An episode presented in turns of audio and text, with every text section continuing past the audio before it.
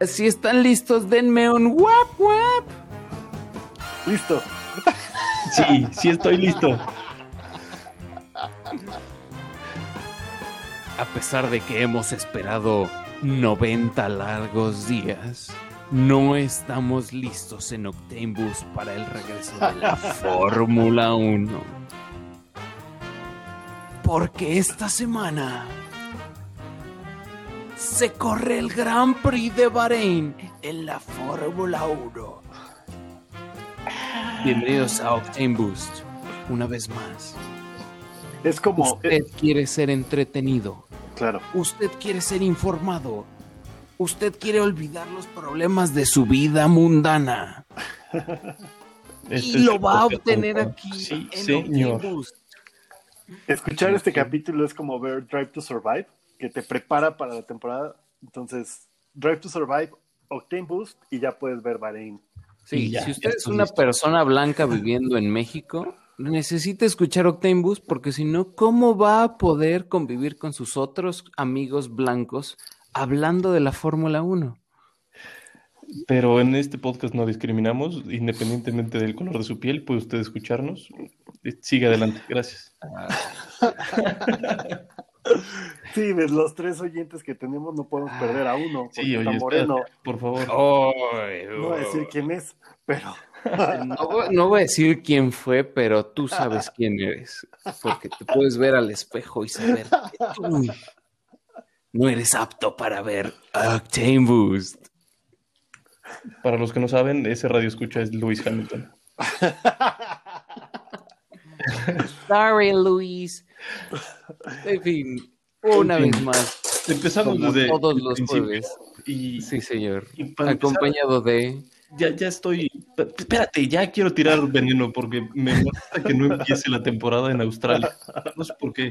sí, ¿por qué? ¿Qué pasó? No tengo idea, pero no me parece. No estoy de acuerdo. El COVID no llega al, al Middle Eastern.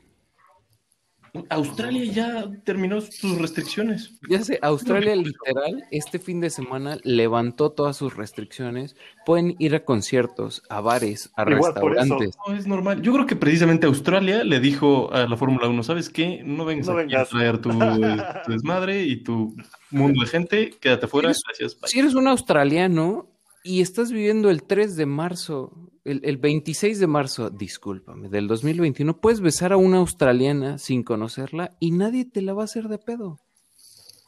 Yo sé por qué dijo 3 de marzo, Tomás. What? Sin embargo, la Fórmula 1 dice, no, ¿sabes qué? Me voy a ir a Bahrein donde los hombres usan vestido Sí, cierto. Y las Y las mujeres no usan máscara. y las mujeres no votan. Qué. Deja, deja que no usen cubrebocas. Traen una máscara. Entonces ya traen cubrebocas toda la vida. Sí, Claro. Sí, ahí está. Por eso no les fue tan mal. Sí, A ser. ver, hablando en serio, esta semana ¿Por qué hablaríamos en serio? Espérate. De eso nos trata este podcast. De eso nos voy. Disculpen, eh, eh, por favor, eh, ya de pongan, pónganle stop a este podcast y váyanse a ver Drive to Survive. Pero oh, espera, espera. Ya lo vi. Ahora puedo Ah, entonces ya puedes entonces escuchar. ya puedes Ah, escuchar. ok. Bien. Y no soy moreno. Perdón, señores, hoy me eché unos cafés que estaban bien pegadores. Creo que no habían dado cuenta. Bueno, de esos, pero- de esos pero ca- de esos volviendo- cafés que accidentalmente cae media botella de tequila. Ay, Oye, ¿qui- ¿quién sabe cómo le cayó media botella de tequila a mi café? Sí pasa, amigos. tengan Por eso cuidado, llamen por al favor. 01800 tequila para Un- concientizarse sobre este problema un- que aqueja a uno de cada tres hosts de Octane Boost. Qué, qué precisa estadística. Bien hecho. Sí, el 33%. Muy bien, muy bien. Pero ok, ¿quién va a quedar en último lugar? Haas.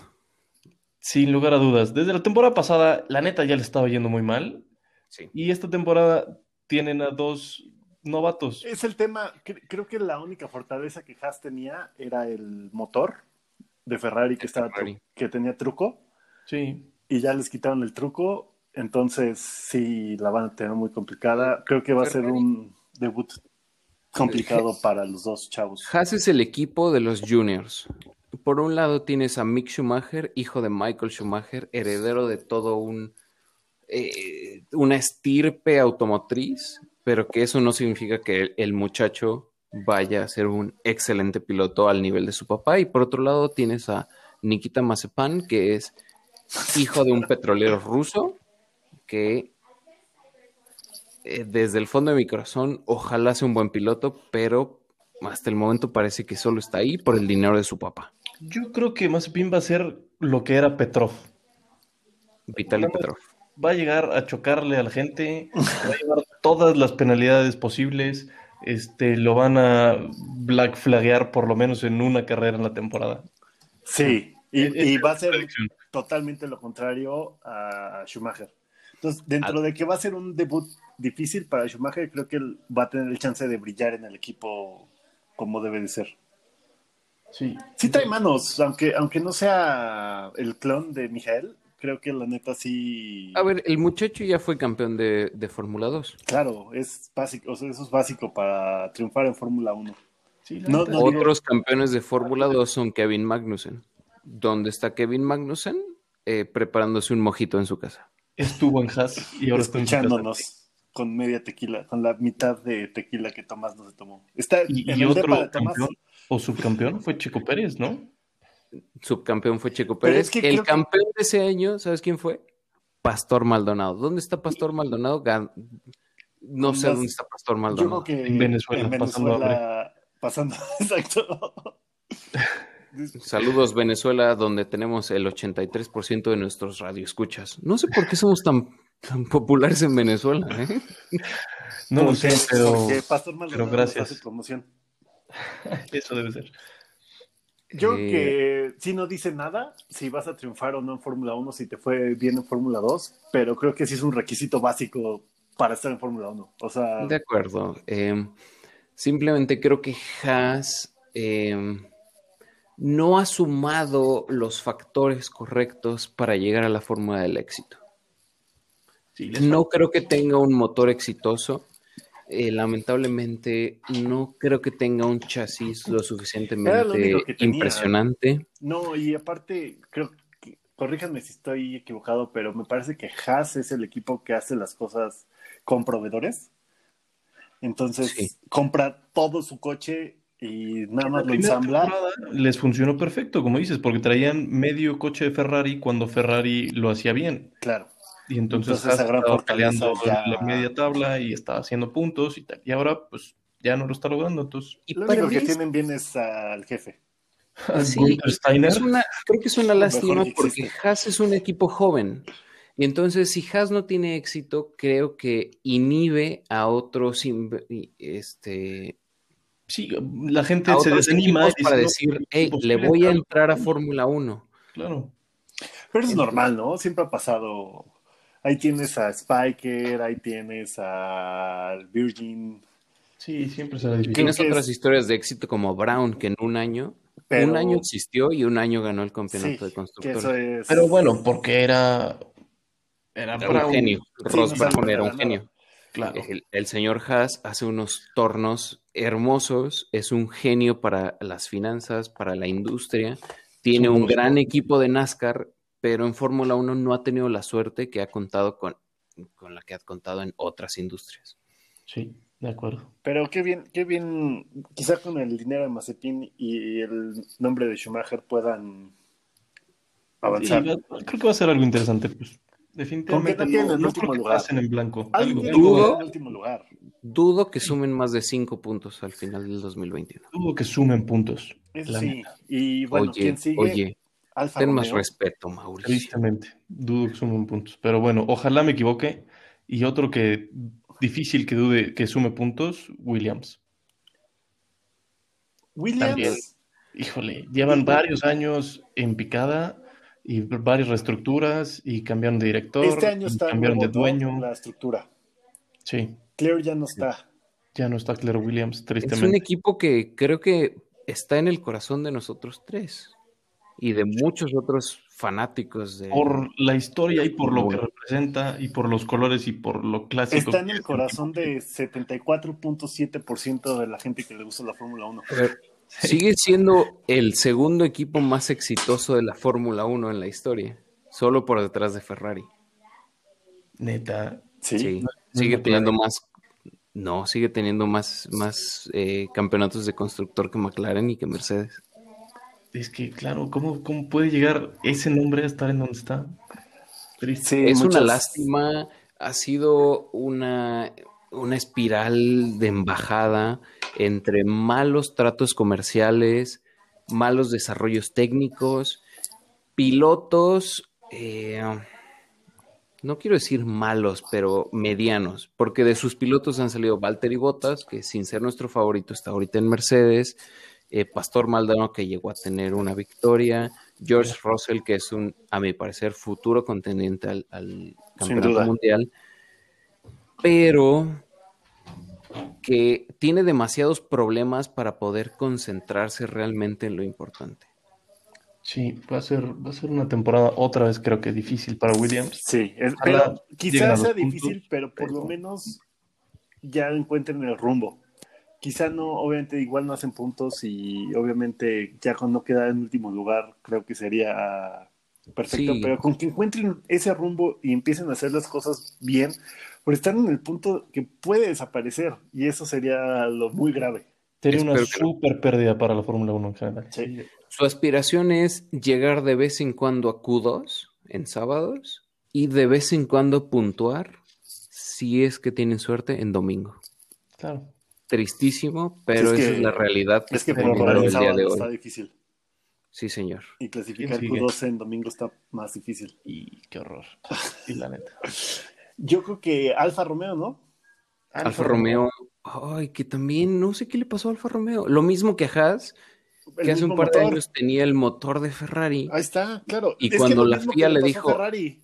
Eh, Ferrari, ¿por qué le Es- estás no poniendo chicles a tu motor o por qué andan tan chido? Y de repente Ferrari dijo, "Oh, eh, Ay, ya eh, me cacharon. mi dispiacho a la hora, bla, bla, bla. Le cacharon que traía dos cilindros más y le dijeron, no, espérate. Trae el V8 Sí, sí. de hace 15 años. Oye, pero la gran pregunta en Alfa Romeo, perdón, es, ¿se va a retirar Kimi Raikkonen por fin? Yo eh, personalmente amo a Kimi. Se me hace un personaje increíble de tener en la Fórmula 1, pero ya está robando aire, ya está robando oxígeno en la Fórmula 1. Yo creo que ya este año, o sea, 2020 y 2021, ya estaban sobrados. Cumple 21 años ya en la Fórmula 1. Dime qué deportista o atleta logra vivir 21 años en la élite de su deporte. Nadie. Y sin querer hacerlo, casillas. aparte. Claro, o sea, está ahí porque es la decisión fácil. Sí, porque, porque puede, porque le sirve al equipo, porque lo que quieras, pero... Porque el equipo es demasiado flojo para encontrar a alguien más. Claro, ya podrían hacer bien su chamba, ir a la Fórmula 2, Fórmula 3, a donde quieras y conseguir otro piloto. Creo que ahí está. Imagínate, Mick Schumacher pudo, podría estar ahí. Pudo haber entrado Claro. desde hace dos temporadas, pero Sí, sí, Kimi ya pasó su época.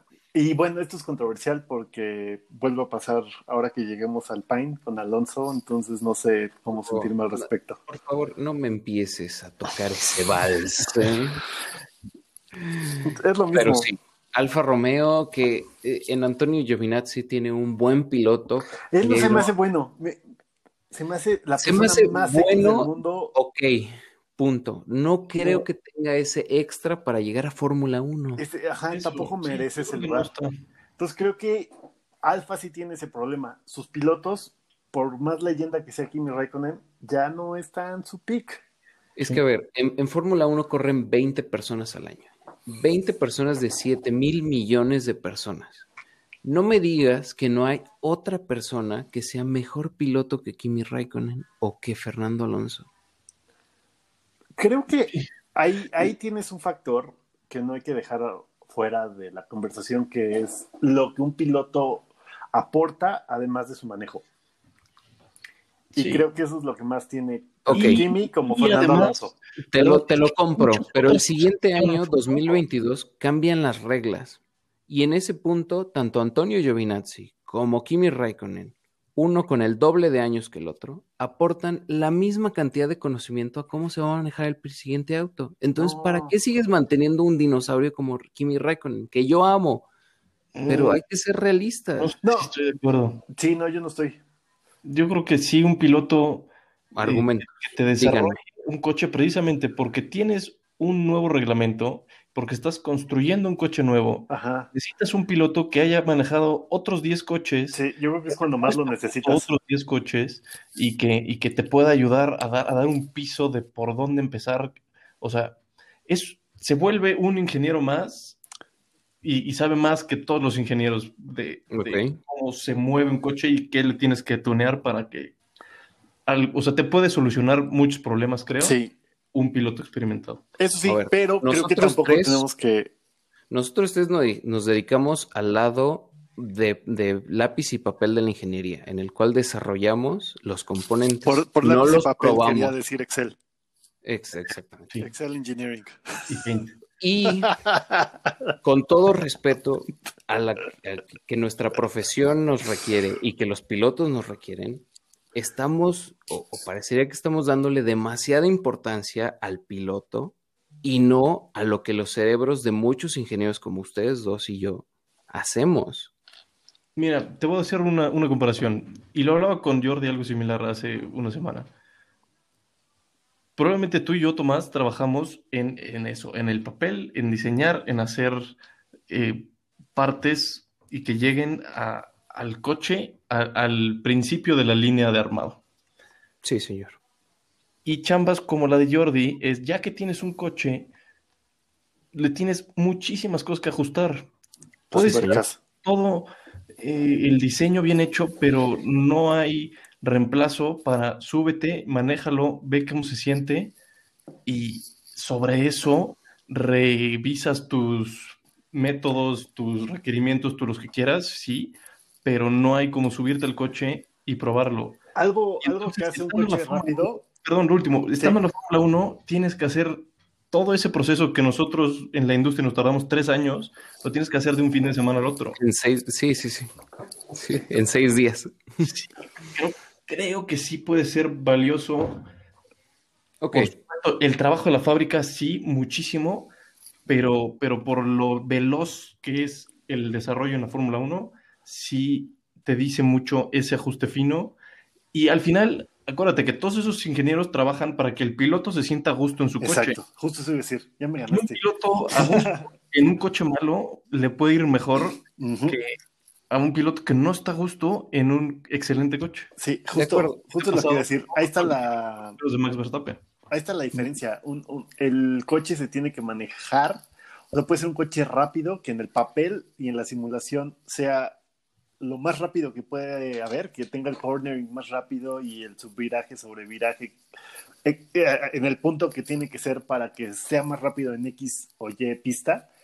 Pero si al piloto no le gusta, no va a estar a gusto y no va Estoy- a poder exprimirlo. Y creo que un input como de un, un Kimi Raikkonen o un Fernando Alonso es lo que necesitas contra un Mazepin y un Nick Schumacher que en la vida se Estoy han trepado totalmente de 1. acuerdo en ese punto. Solo creo que la- los equipos de Fórmula 1 están siendo muy flojos, están tomando el camino más conveniente y tomar la decisión fácil de seguir contratando a un Kimi Raikkonen en vez de aportar o apostar, perdón, por un talento nuevo. Sí está mal, sí ya se tardaron, definitivamente sí. También. Y, y tampoco tiene que ser un talento nuevo, puede ser como un checo que ahorita le fue bien y se fue a Red Bull, pero pudo haber irse a- haberse ido a Alfa Romeo. Y checo tiene también lo mismo que aportar. Puedes rescatar gente que, que no está ni, ni salido, recién salido de la Fórmula 2, pero pues que sabe algo. Puedes traerte a Hulkenberg, puedes traerte a Pascal Verlaine. ¿Qué le pasó? a Robert? Kubica, güey. Ah, Hay muchos pilotos todavía allá afuera que podrían llegar a, pero Pastor Maldonado. Pastor Maldonado lo puedes traer, no sé, a Y Felipe Massa. a lo mejor, ok, tienes a un Kimi Raikkonen como piloto de desarrollo, lo contratas en un puesto operacional, pero con todo el amor y el respeto que le tengo a Kimi Raikkonen, no sé si tenga el hambre que requiere un equipo como Alfa Romeo para lograr subir de nivel. Yo creo que sí No va y hace todo lo que puede hacer. O sea, yo creo que sí. Si tienes todo. 21 años haciendo lo mismo, eso es algo muy personal. Yo en 20 años no voy a tener la misma hambre haciendo tortuga. lo que hago hoy. Oye, Sí. tu tortuga como que tiene gripa, ¿no? Está tosiendo. Sí, Sí, es que así tosen las si tienes- tortugas. Si tienes 20 años haciendo lo mismo, no es igual que si tienes 20 años y es tu primer año en la Fórmula 1. Y aquí es literal porque Kimi Raikkonen eh, debutó en el 2001. Tal cual. No estamos exagerando. Híjole. Me- o sea, ahorita que lo dices, me imagino a un Betel en Toro Rosso. Toro Rosso no era un equipo de primera y, y Vettel ganó con ellos y hizo todo, le, le exprimió hasta la última gota de ese coche. Sí, señor. Entonces, sí, pues, creo que esa, por más bien que hagas tu chamba, creo que esa entrega y esa garra que tienes que mostrar en la pista, por más bien que manejes, sí. importa y hace esa diferencia. Y creo que sí gana a lo que, al input que alguien con 20 años de experiencia te puede decir para desarrollar el coche. Entonces, sí, en conclusión, ya que se vaya. Además, en- en- yo quisiera ver nuevos talentos. De acuerdo. Por más que quiera mucho a Alonso y a Kimi Raikkonen, quiero gente nueva. Pero bueno, ya tocamos los tres del fondo, los tres que se van a estar peleando por las migajas. Sí. ¿Quiénes se van a estar peleando? Eh, la Q3, los puntos importantes. Vamos, vamos a decir la, la punta que es claro y luego vamos a la ¿quieres ir carnita a- de, la hamburguesa. Vamos a ver los primeros y sí, de acuerdo. Vamos a decir Jalo. los panes y luego ya nos vamos a la carnita. Uy, a la lechuga, que es mi parte favorita de las hamburguesas. El jitomate, sí. ¿Qué se vio Mercedes. en, en pre-season testing? Definitivamente, Red Bull y Mercedes son los reyes de la Fórmula 1, pero Este año ser. puede- creo que puede haber un, un acercamiento de Red Bull a Mercedes. Por lo menos por lo que se vio en, en el pre-season, que siempre es engañoso y siempre el Sí, siempre juegan. Paramaya y Hamilton nunca llegó a la velocidad 8 en su coche en Precision. bueno, Y este es un dato muy raro porque es como si tú y yo tenemos un auto de 5 velocidades y siempre lo manejamos hasta la cuarta velocidad. cuarta. como viejita ¿sí? Entonces, o viejito, perdón. Pero, Eh, pero bueno, es un hecho que, que Mercedes tuvo problemas, eh, que Bottas no pudo dar más que seis vueltas en, en su stint, que eh, Hamilton se trompeó más de una vez y Que que eso- eso van, ¿no? perfectamente plantado en la pista. Es lo que platicaba también ahí con el, con el team realista de pues cuando puedes realmente encontrar ese límite, hasta dónde ya se fue el coche, que no lo puedes hacer ni en una quali, ni en una carretera, ah, perdón, ni en una Sí. carrera. Entonces creo que también es cómo vas a utilizar esos días. Si ya sabes que tu coche está bien, porque eres Mercedes-Benz y no es un trabajo que hagas en el invierno, sino es un trabajo que viene de muchos años, pues utilizas esas vueltas no para ver si vas a meter el tiempo más rápido, sino para Sí, que el piloto se acostumbre con el coche, encuentre ese límite, ya que estás ahí rozando ese límite, saber qué hacer con él, cómo capitalizas sí, ese sí. límite. O sea, te la compraría si no fuera que Mercedes corrió la mitad de las vueltas que corrió Red Bull y que hubo una sesión que Bottas no pudo salir a dar más que seis vueltas porque el coche se paró y porque no. O sea, sí tenían problemillas técnicos Mercedes y lo dijo el, director de ingeniería. Mercedes, igual y este coche no se maneja tan bien como parece que se maneja el Red Bull. pero es que a ver, ¿qué, es, es como el, el- tu amigo que tiene el mejor promedio de la universidad, de repente dice, tengo un problema, porque en vez de 10 voy a sacar 9. Así es Mercedes. Sí. Mercedes lleva siete años sacando esos. 10 perfecto y cuando crees que Mercedes llegó a su techo, cada año nos sorprende y va empujando más y más y más el techo. A mí me parece que este año Mercedes se conformó con decir, mi techo de 2020 es suficiente para que ningún auto en el 2021 me alcance Sí, y dejó de empujar.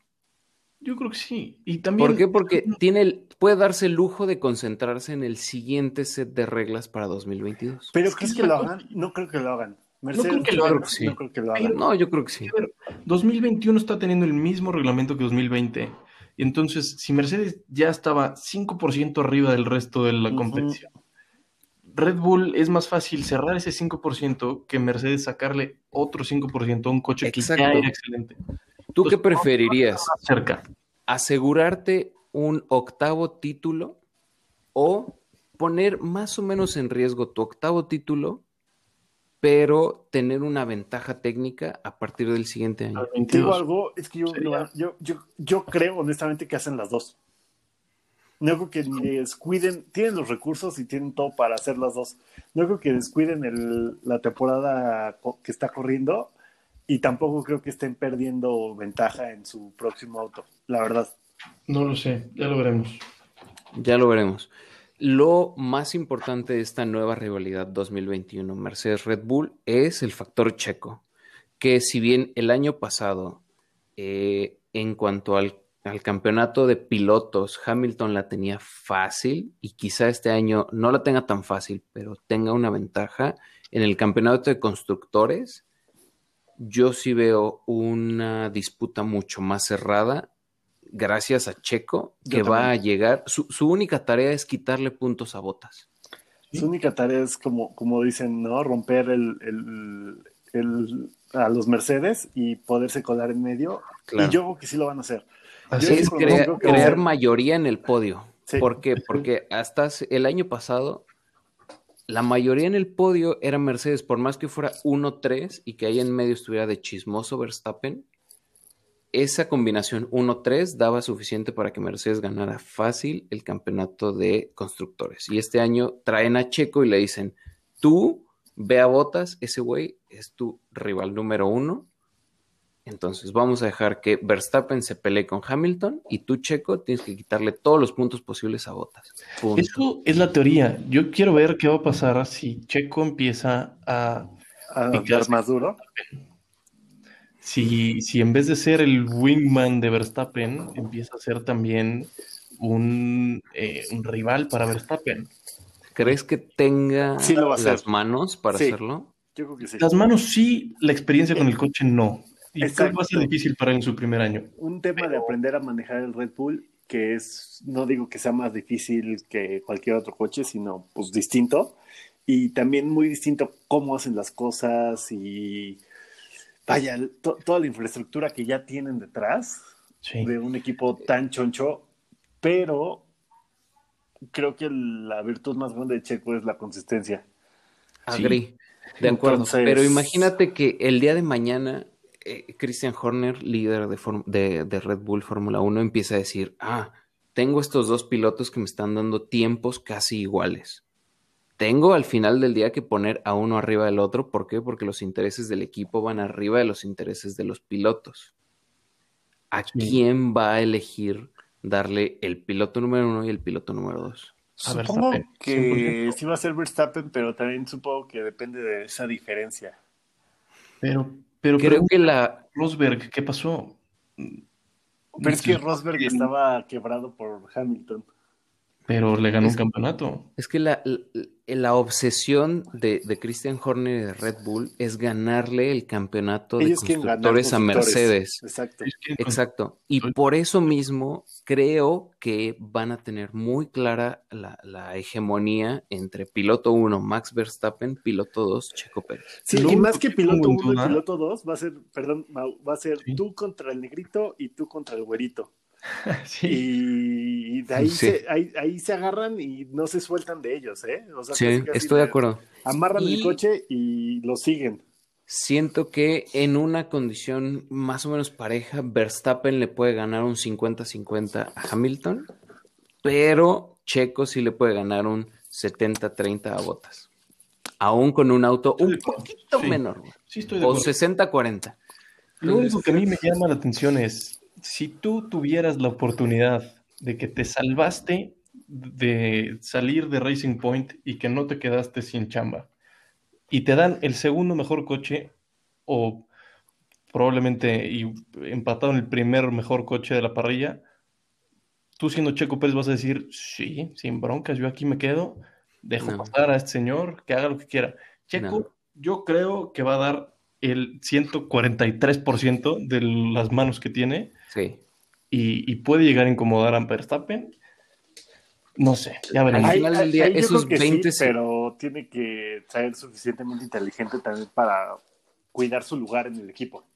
Para cuidar su chamba del año que entra. totalmente. Sí, Exacto. pero al final del día esos 20 señores tienen una mentalidad de ganador que no creo que podamos, Sí, que tienen- podamos entender completamente. Tienen más mentalidad de ganador que de team player. Sí, por supuesto. Porque al final del día sí son un equipo, pero en el coche estás tú y tu volante y se acabó. Es, lo- es- es el único deporte en equipo que, el- que tu primer contrincante es tu compañero. Pero sí, por supuesto. Helmut Marco está escuchando esto y está así relamiéndose los bigotes. Y nada más, algo interesante, investigando para, para este podcast, yo creo que vi más periodistas poniendo a Checo como posible campeón que a Verstappen. Oh. Pero campeón de Red Bull o campeón, campeón. Campeón, campeón. O sea, como que todo, todos los periódicos, todo el mundo hizo sus predicciones y entonces, ¿quién va a ser el campeón de este año? De 10 periodistas, 9 dicen eh, Hamilton, obviamente, pero el décimo dice Checo, no Verstappen, ni Bottas. Es que tiene, Checo ya tiene la mesura que le da la experiencia de estar desde hace 10 años en Fórmula 1 que Verstappen aún no tiene. Verstappen y, y Red Bull, al tener esa obsesión por llegar al número uno, llevan al límite al coche. Sí. Y es y llevarlo al límite es, es, es una cuestión muy frágil. Te pasas un comprometes otras poquito. cosas. Exacto. Llegas, te pasas un poquito y pierdes. Y quizá Checo Pérez pueda tener esa mesura para decir, no lo voy a llevar al límite. Voy a tomar los puntos que tengo ahorita más o menos seguros y no me voy a arriesgar a perder puntos a lo tonto, que es algo que Red Bull sí ha tenido en los últimos años. Y también está acostumbrado a vivir en un equipo con pocos recursos, entonces ya con tanto creo que va a poder hacer mucho, pero a mi forma de ver, lo más importante que debe hacer es cuidar su chamba. Y hacer lo que su jefe le dice. Aquí somos fans de Checo Pérez. 100%. Chequito, mm, yo sé que nos escuchas. Suerte. Cuídate, viejito. Igual Y este la lo gente escucha que ya nos después de la escucha- carrera, pero Si usted nos escucha y no es fan de Checo Pérez, por favor deje de escucharnos. Apague este podcast, retírese. No cuando- toleramos a gente que no apoya a Checo Pérez. Totalmente. Muy bien. y entonces la carnita de la hamburguesa tenemos Perdón, una última pregunta de esos dos equipos antes. ¿Cuál? ¿Será, y vi por ahí un par de rumores, ¿será que se retira Lewis Hamilton con su octavo campeonato? No, No, ¿Va a llegar a los 10? no. no Tampoco. creo que llegue, pero Yo creo que no se queda en ocho. retira. Pero no se va a retirar. Yo espero un cambio de hegemonía con las nuevas reglas, tal como lo hubo en las reglas anteriores en el que Red Bull lideró, en esta época híbrida lideró Mercedes. Espero que en esta nueva época de la Fórmula 1 cambie el, el- el equipo. Y quizá pre- preferiría que no sea un solo equipo que gane todos los campeonatos, porque qué flojera. Sí. Pero espero que Mercedes pierda el piso y, y Hamilton no lo tenga tan sencillo.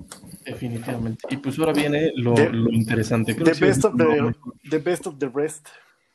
Que este campeonato es el más parejo que veo en la zona media, porque son cinco equipos que se van a estar peleando, eh, entrar a Q3, hacer los puntos importantes, quizá un podio de vez en cuando, que son Ferrari, McLaren, Aston Martin, Alfa Tauri Y Alpine. y Alpine antes Renault. ¿Quién va a ser el tercer, el tercer lugar en el campeonato de, pilo- de pilotos? No, perdón, de De- constructores. Yo creo, Uy, yo voy- redoble de tambores. yo voy Jordi. McLaren. Oh, Mauricio. Aston Martin. ¡Oh! Yo razón. estaba entre esos dos. no ayudamos para nada. Por, por los pilotos.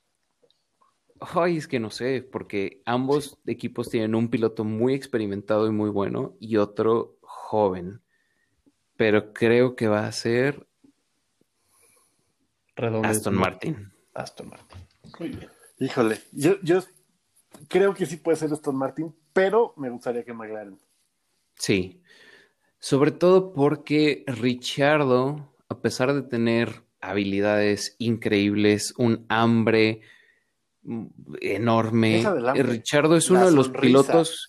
La sonrisa, no, y, y ya hablando en serio, Richardo es uno de los pilotos que en el uno a uno es muy dominante, es muy difícil pasarlo y él eh, te rebasa, no digo que con facilidad, pero tiene, tiene esas mañas para lograr pasarte. Y es limpio. Sí, sí, sí. Eh, nunca juega sucio, pero es un muy buen piloto. Creo que lo que no tiene muy bueno son los sábados. Las, calificaciones no creo que este, jueguen de su lado. Eh, Permítanme recordarles que Daniel Richardo está en número uno en la tabla de la pista de Top Gear de pilotos de Fórmula 1. oh, sí, recuerdo ese episodio. Mismo coche, mismas condiciones, coche desconocido para todos. Daniel Richardo le ganó a Lewis Hamilton, a Sebastián Vettel, a Rubens Barrichello y a Destige. Entonces, sí, hay, hay quien dice que, que Sí. Richardo es el, el mejor piloto de la, de la tabla actual. Entonces, pues, no sé, veremos qué puede hacer. No sé, pero no sé si el mejor, pero creo que te digo, en el uno a uno es muy agresivo sin ser sucio. Sí, estoy de acuerdo.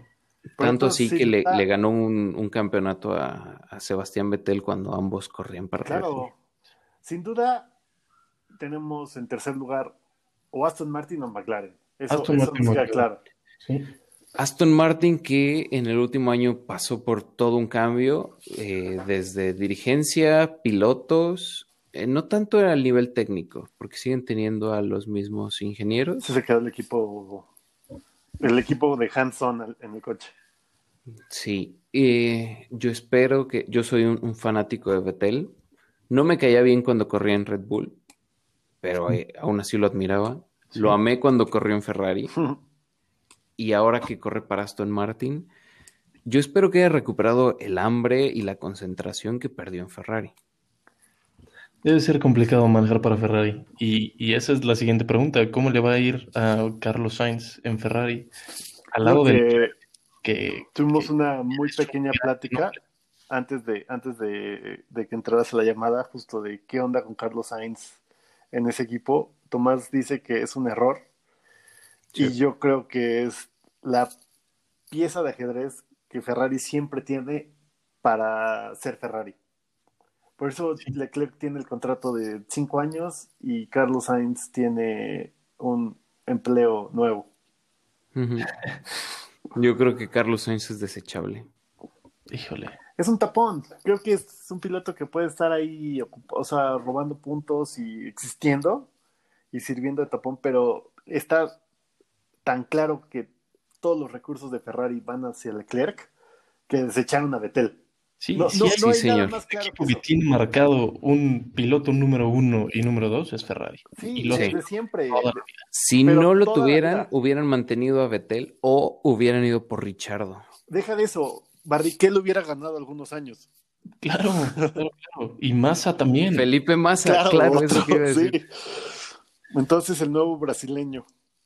El nuevo- Sí, para, para mí Carlos Sainz hizo un paso arriba en jerarquía, o sea, eh, se volvió cola de león en vez de cabeza de ratón. Sí, Eso. sin Es duda, pero ¿por qué lo tienes que hacer, no? Claro, tienes que estar en Ferrari.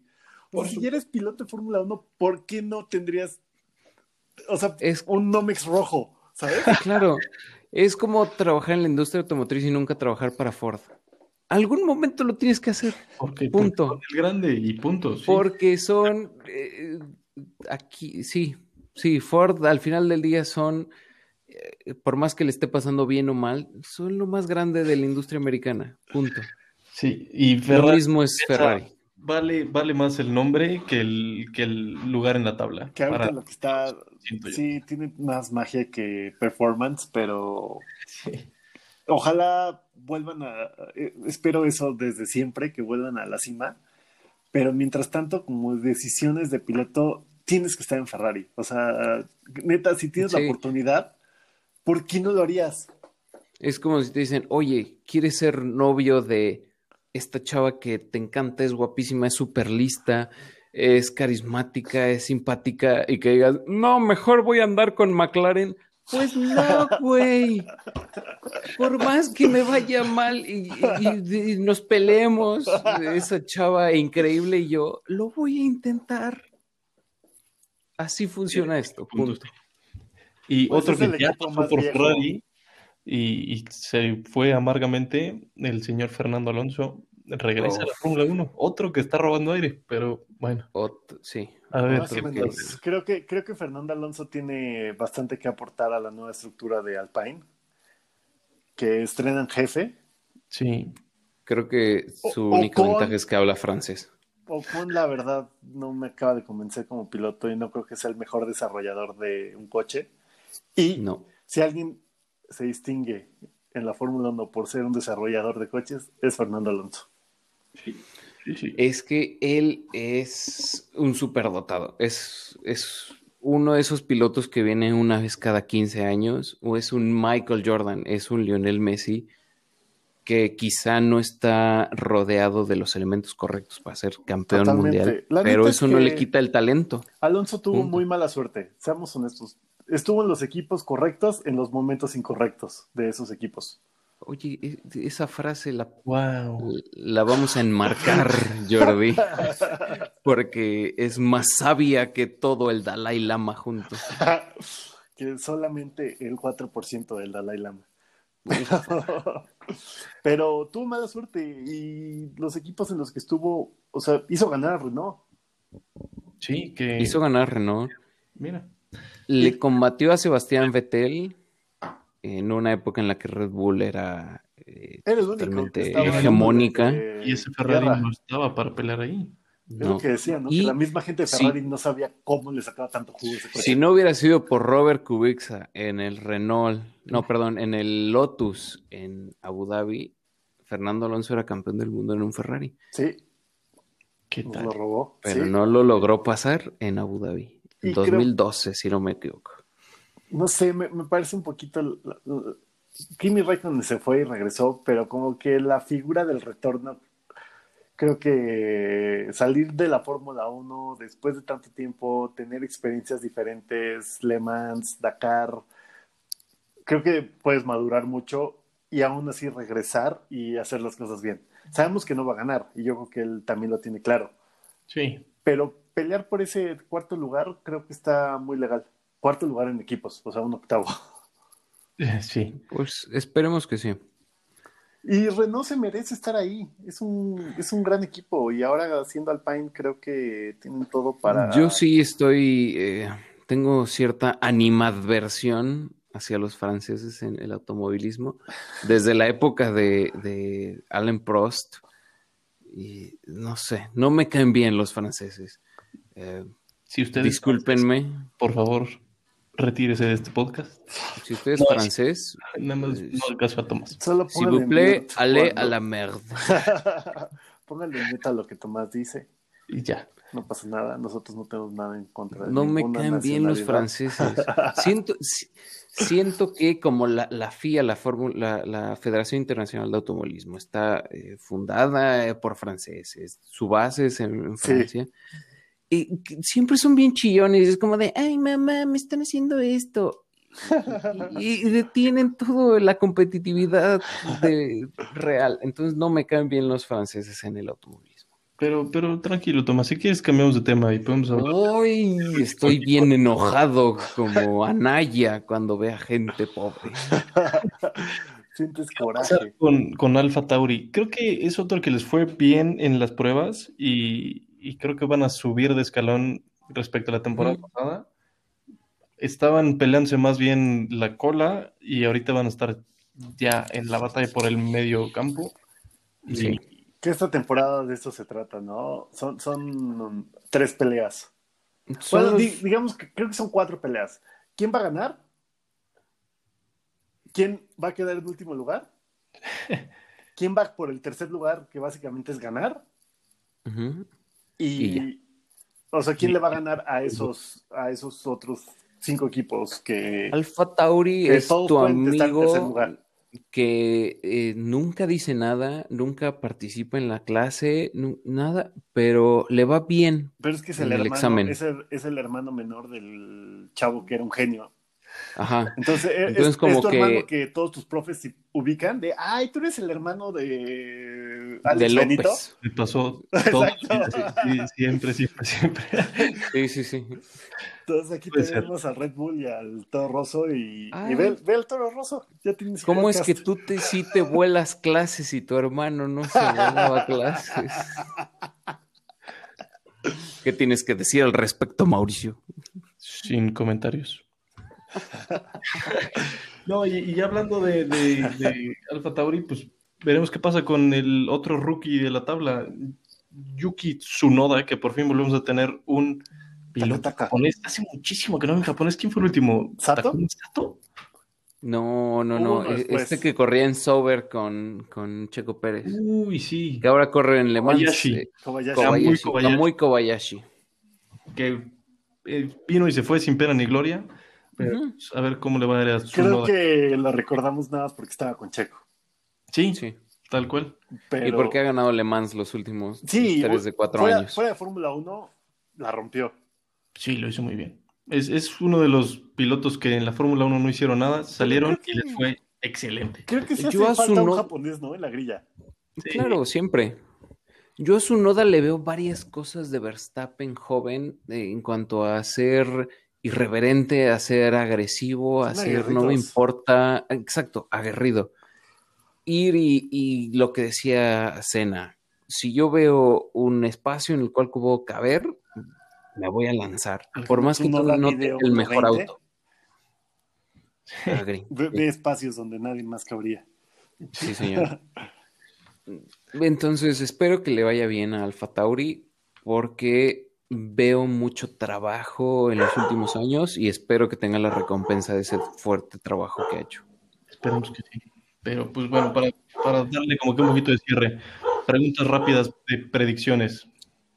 ¿Quién, campeonato de pilotos, quién se lo lleva? Hamilton, Hamilton, Yo también, Hamilton. De constructores, Red Bull.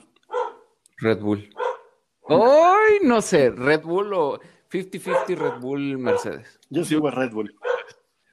este, ¡Ay, qué valiente eres, Jordi! ¿quién va a ser el tercer equipo? McLaren, Ya lo dijimos. Aston Martin, Aston Martin, sí. ¿Quién va a ser el último equipo? También ya lo mencionamos. Haas. Haas. Haas. No, yo creo ¿Cuántos que, podios va a tener yo Checo? creo que Williams. No, yo Neta. No, yo creo que George Russell va a sacar Ah, la bueno, casta sí. por Williams y va a sacar tres puntos. Ahora, una pregunta más difícil. ¿Cuántos equipos van a ganar una carrera? Tres. Cuatro. Cinco. O sea, que su Mercedes ya la tiene fácil. Mercedes, Red Bull la tiene fácil. De repente que en alguna se cuele Charles Leclerc, que en alguna se, se cuele Daniel Ricciardo y en alguna que se cuele este, Sebastián Vettel. Sí. Yo cuatro. ¿cuántos dijiste? Yo no dije nada. ¿Cuatro? Oye, tu tortuga tiene tos. Sí, mi tortuga quiere salir a jugar pelota. Ya casi acabamos, que se espere. aguanta, aguanta. Dice, no, está diciendo que Betel. Espera. Ya no, di- no supe si dijo Betel o Leclerc. Sí, es que se confunde la, confunde, la ¿no? El, el acento. pronunciación báltica que tiene tu perro. Pero, ¿Tú más dijiste cinco equipos? Yo dije cinco porque creo en los milagros. Yo creo que cuatro. Jordi, Cuatro. ¿quién va a quedar arriba en los puntos, Betel o Alonso? Vettel. Ah, está muy buena. Sí, Betel. Betel. Fácil. Fácil, Betel. ¿Y quién queda arriba? ¿Mazepin o Schumacher? Schumacher. Eh, Mick Schumacher, el heredero de eh, la hegemonía Schumacher. Yo creo que Mick Schumacher también. Sí. ¿Cuántos podios va a tener Checo? Ahorita hay 18 carreras eh, confirmadas. Digamos que de 18 Seis carreras, ¿cuántos carreras. podios? 23 carreras, ¿que no? Ostras, 23 Sí, carreras. sí, sí. Va a tener 23 No, podios. ¿Dónde van a correr? Aquí eh, en mi- el- le van a dar la vuelta a mi manzana. No jodas. Sí, sí, sí, la vuelta a este, Ciudad Universitaria, sí. 23 carreras. ¿Cuántos podios tiene Checo? Yo creo que eh, un wild guess me aviento por decir que más de 10. Yo estaba en 10. Yo creo que más. Yo creo que 14 voy a decir. Ay, Mauricio, tú siempre sintiendo. México en la piel. Con la piel, sí, señor. Ok, ¿cuántos primeros lugares tiene, tiene Checo? Dos. Yo creo que dos. Uy, Uno. Uy, venga. Y Verstappen va a tener N más uno. Sí. Va a tener Checo más uno en, Checo más en uno. podios y en primeros lugares. Y Pues esperen, esperen, ¿cuántas Paul? ¿Cuántas poles? ¿Checo? Uy. Ninguna. Una. No, yo creo que ninguna. Yo creo que una. Qué mala fe le tienes a, Es que la cual y al titán de Guadalajara, Ese no es este, al coloso de donde los hombres se dan. yo creo que sí, esa ninguna, pero veremos qué pasa. Dentro de un año estaremos haciendo un recap de las del- Es más, e- este capítulo se publica en un año. Sí. Va a ser una cápsula del tiempo. Ah, no, no. Así que eh, antes de ver cualquier carrera de Fórmula 1, escucha Octane Boost, donde le damos toda la información que usted necesita para no parecer un tonto cuando vea la Fórmula 1. Con tus amigos con blancos. sus amigos blancos. Muy bien, señores, pues morenazos. última pregunta. viene ¿El Gran Premio de México se corre con gente o sin gente? sin, sin gente. No, Uy, ¿por qué no confías en la 4T, Mauricio? mi estimado. Yo creo que sin gente. Y la última pregunta. ¿Cómo, hace- cómo haces cuatro ifs en Excel? No lo sé. Hay, hay más pilotos de Fórmula 1 que vacunados en la Ciudad de México. Dios mío. Triste, pero cierto. Muy bien. Sí, yo, híjole, yo creo que sí va a ser sin gente, la neta. Yo también creo que va a ser sin gente. No, yo creo que va a ser con gente porque el dinero manda. Y... Bueno, pero poquitos. sí, Por eso mismo gente. creo que estaban tan caros los boletos. Sí, sí, de acuerdo. Pero creo que se va a correr con En realidad poca estás gente. comprando tres boletos. Puede ser, puede ser. Ya veremos. Pues muy bien, señores. Ahora sí. ¿Ninguna otra, otra última pregunta? ¿Ya? Eh, Lo de eh, los ifs. ¿Y que no qué contestado. producto usas para peinarte el bigote? Eh, uso este, la cera de siete machos. Eh, baba de caracol. Muy bien. Este, favor. Yo ya me voy a dormir porque esos cafés estaban bien pesados. Muy bien. Qué gusto, bien. Un placer. Eh, vean la Fórmula 1. Si no la han visto, eh, véanla. Si tienen chance, vean Drive to Survive. Excelente. Les da un insight de la Fórmula 1. Denos Y like, sobre todo, vean Octane Boost. Señores, por favor. lo único que necesiten. Adiós. Defa.